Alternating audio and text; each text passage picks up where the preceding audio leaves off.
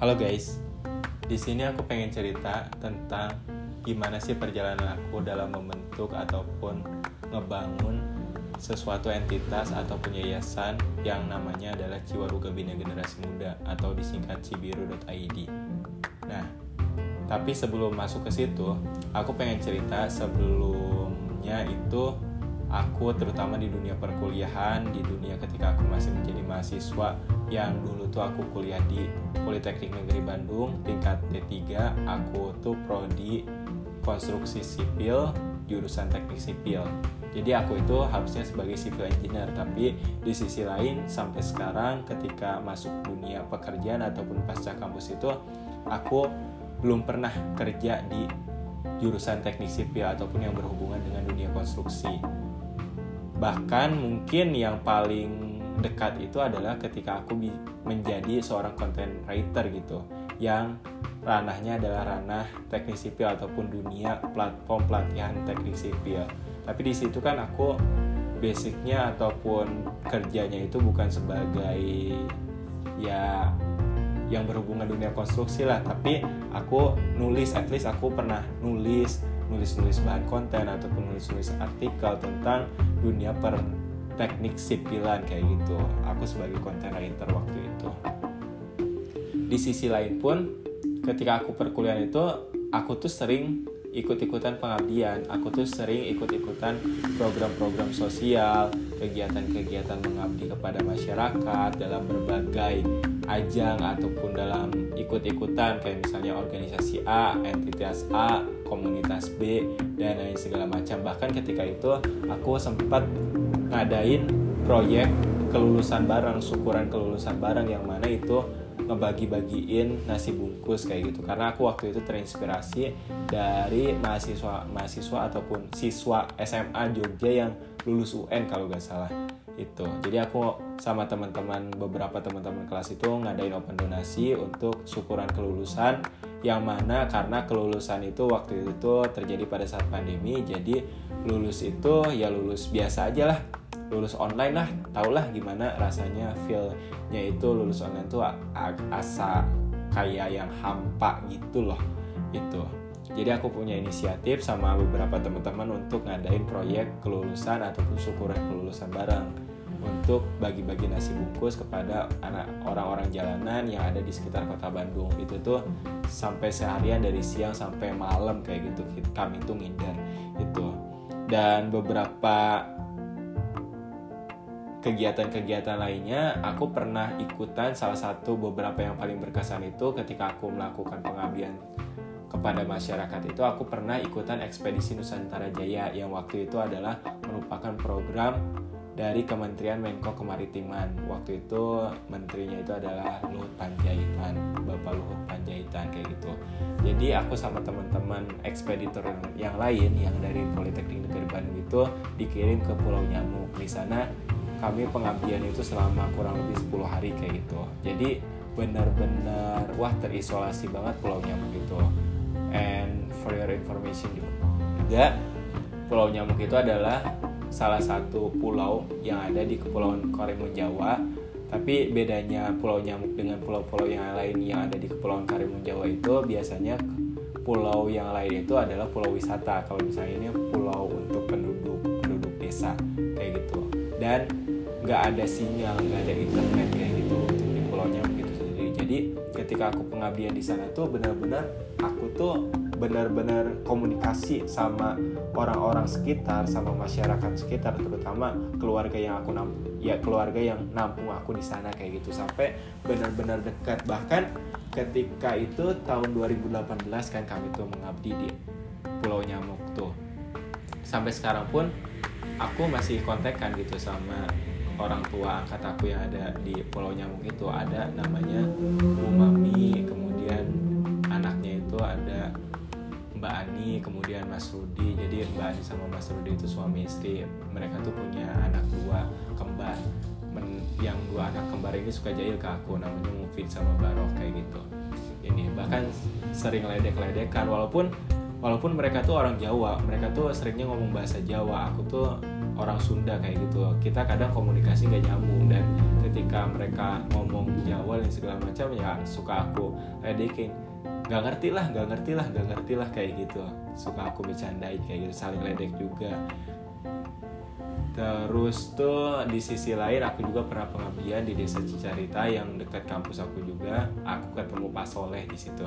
Ketemu Pak Soleh. Pak Soleh itu merupakan dulu tuh mantan preman lah kayak gitu. Sekarang tuh beliau itu adalah tunanetra, jadi nggak bisa lihat. Tapi ketika itu beliau itu dikasih hidayah sama Allah Subhanahu Wa Taala.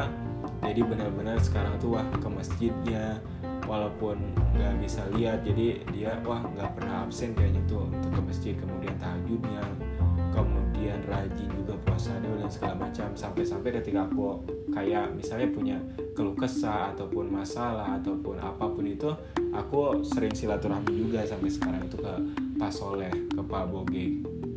Nama aliasnya itu ketika jadi ya ketika jadi orang yang emang benar-benar disegani oleh preman-preman lain tuh kayak gitu. Aku cerita A B C D ya intinya adalah kalau misalnya dari masukan ataupun dari saran dari Pak Soleh itu ya intinya harus balik lagi ke Allah kayak gitu itu itu. Dan juga beberapa program lainnya ataupun beberapa kegiatan-kegiatan pengabdian sosial lainnya yang sering yang pernah aku ikuti itu kayak misalnya di Garut kemudian di Desa Sari Mukti yang merupakan tempat pembuangan sampah akhir untuk kawasan Bandung Raya. Aku pernah KKN di sana dan juga di mana lagi ya? Di Pangalengan kemudian di Cililin yang ada di Kabupaten Bandung Barat. Dan pokoknya aku suka banget lah ke ngadain ataupun melaksanakan kegiatan-kegiatan kayak gitu. Karena aku bisa nelayan sesuatu hal yang baru. Dan prinsip aku adalah untuk mengabdi itu adalah ketika aku bisa menangkap senyuman orang-orang banyak atas apa yang aku lakukan terutama orang-orang kecil ataupun orang-orang yang tidak pernah aku lihat di media sosial dan segala macam itu membuat kebahagiaan itu muncul kepada aku dan sangat menyenangkan gitu. Walaupun dengan akses fasilitas yang emang terbatas air kurang dan segala macam kayak gitu. Kan kalau misalnya pengabdian pengabdian di desa terpencil ataupun yang kurang akses fasilitas itu kan wah kalau misalnya buat orang yang nggak biasa terhadap hal itu itu wah benar-benar menjengkelkan benar-benar nyaman. Tapi menurut aku walaupun itu nggak biasa buat aku itu menjadi sesuatu hal yang baru untuk aku bisa melihat hal-hal yang emang selama ini nggak pernah aku lihat kayak gitu dan salah satunya kenapa alasan aku nyaman ketika aku sekarang ada di Ciwaruga Bina Generasi Muda yang merupakan yayasan yang bergerak di bidang pendidikan, sosial, teknologi, ekonomi, dan juga kesehatan. Ini tuh sebenarnya dulu tuh karena aku sempat kerja di lembaga sosial juga ya yang namanya itu Filantra. Dulu aku kerja di Filantra selama sebulan dan ketika hampir tengah-tengah kontrak itu pertengahan kontrak itu ada temen aku Norma namanya nawarin supaya aku bisa meliding dari yayasan yang mau, mau dibangun ini yang namanya Ciwaruga Bina Generasi Muda ataupun biasa disebut itu cibiru.id kayak gitu. Ya udah tanpa pikir panjang karena kontrak aku juga mau habis ya udah aku join kayak gitu. Sampai saat ini ya aku juga sama teman-teman aku masih ada beberapa orang lagi di tim aku saat ini walaupun entitas ataupun kuantitasnya masih sedikit ya insya Allah step by step juga kayak gitu. Dan ini membuat aku nyaman sih kerja dan juga sambil kayak gini melaksanakan kegiatan-kegiatan yang merupakan passion aku gitu. Karena aku melihat dari Cibiru Data ini ini ataupun Ciwaruga Bina Generasi Muda ini melihat sesuatu yang luas ada banyak mimpi-mimpi aku ada banyak planning-planning aku itu bisa aku terapin gitu di cibiru.id ini. Karena konteks cibiru.id ini tuh konteksnya ruang lingkupnya itu luas gak cuma terbatas hal-hal yang spesifik doang kayak misalnya ngadain pelatihan doang ngadain program cuma sekedar kebersihan lingkungan doang tapi semua aspek tuh hampir masuk ke sini dan apa-apa yang re aku rencanakan dulu tuh ternyata udah aku tulis sebelum-sebelumnya di wishlist aku ternyata terwujud di cibiru.id ini. Tinggal gimana caranya aku tuh bisa sabar aku tuh bisa ya kuat lah dalam menjalani hal ini. Karena gak semua orang kalau menurut aku ngelihat gak semua orang bisa memulai untuk sesuatu hal-hal yang baru gitu. Dan aku terjun di sana. Aku melaksanakan aku mengambil jalan perbedaan yang banyak orang gak ambil di situ. Karena kan aku merupakan lulusan teknik sipil yang harusnya kerja di dunia konstruksi aku bahkan masih lanjut kuliah juga di dunia konstruksi ataupun jurusan teknik sipil juga. Tapi ya ini yang aku pilih karena ketika aku nggak nyaman di situ buat apa gitu aku ada di situ gitu? Kalau misalnya kita bisa bahagia saat ini ya udah bahagia aja saat ini. Kalau misalnya kita memupuk ataupun merencanakan kebahagiaan ke depan sedangkan pada saat ini kita tersiksa buat apa kita nggak menjamin kehidupan kita itu bakal menjemput kebahagiaan kita nanti. Yang paling penting itu menurut aku adalah kondisi sekarang waktu saat ini dan juga momen saat ini. Yang paling penting itu adalah tentang bahagia saat ini itu kayak gimana kayak gitu.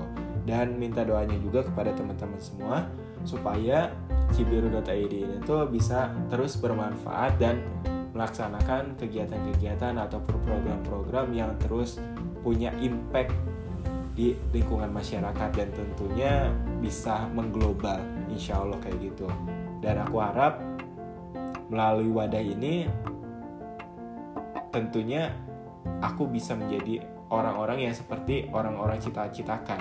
Bisa bermanfaat untuk orang lain seperti dalil juga gitu. Orang yang paling bermanfaat ataupun orang yang paling baik adalah orang yang paling bermanfaat untuk orang lain. Dan ketika kita punya banyak mimpi aku mengutip dari salah satu buku yang ditulis oleh John C. Maxwell yang mengatakan kalau misalnya kita punya mimpi mimpi itu tuh nggak akan kita bisa wujudkan cuma kita seorang kita harus punya teman-teman, kita harus punya wadah yang bisa mewujudkan mimpi kita itu terwujud. Dan salah satunya menurut aku adalah aku ada di lingkungan sekarang dan aku insya Allah pengen mewujudkan mimpi-mimpi besar aku suatu saat nanti lewat wadah ini salah satunya. Dan nanti juga kita insya Allah akan upgrade lagi bakal scale up lagi. Yang paling penting aku minta doanya aja teman-teman supaya bisa lebih kuat lebih semangat lagi. Dan kalau misalnya teman-teman bisa bantu ya kita welcome gitu di cibiru.id ini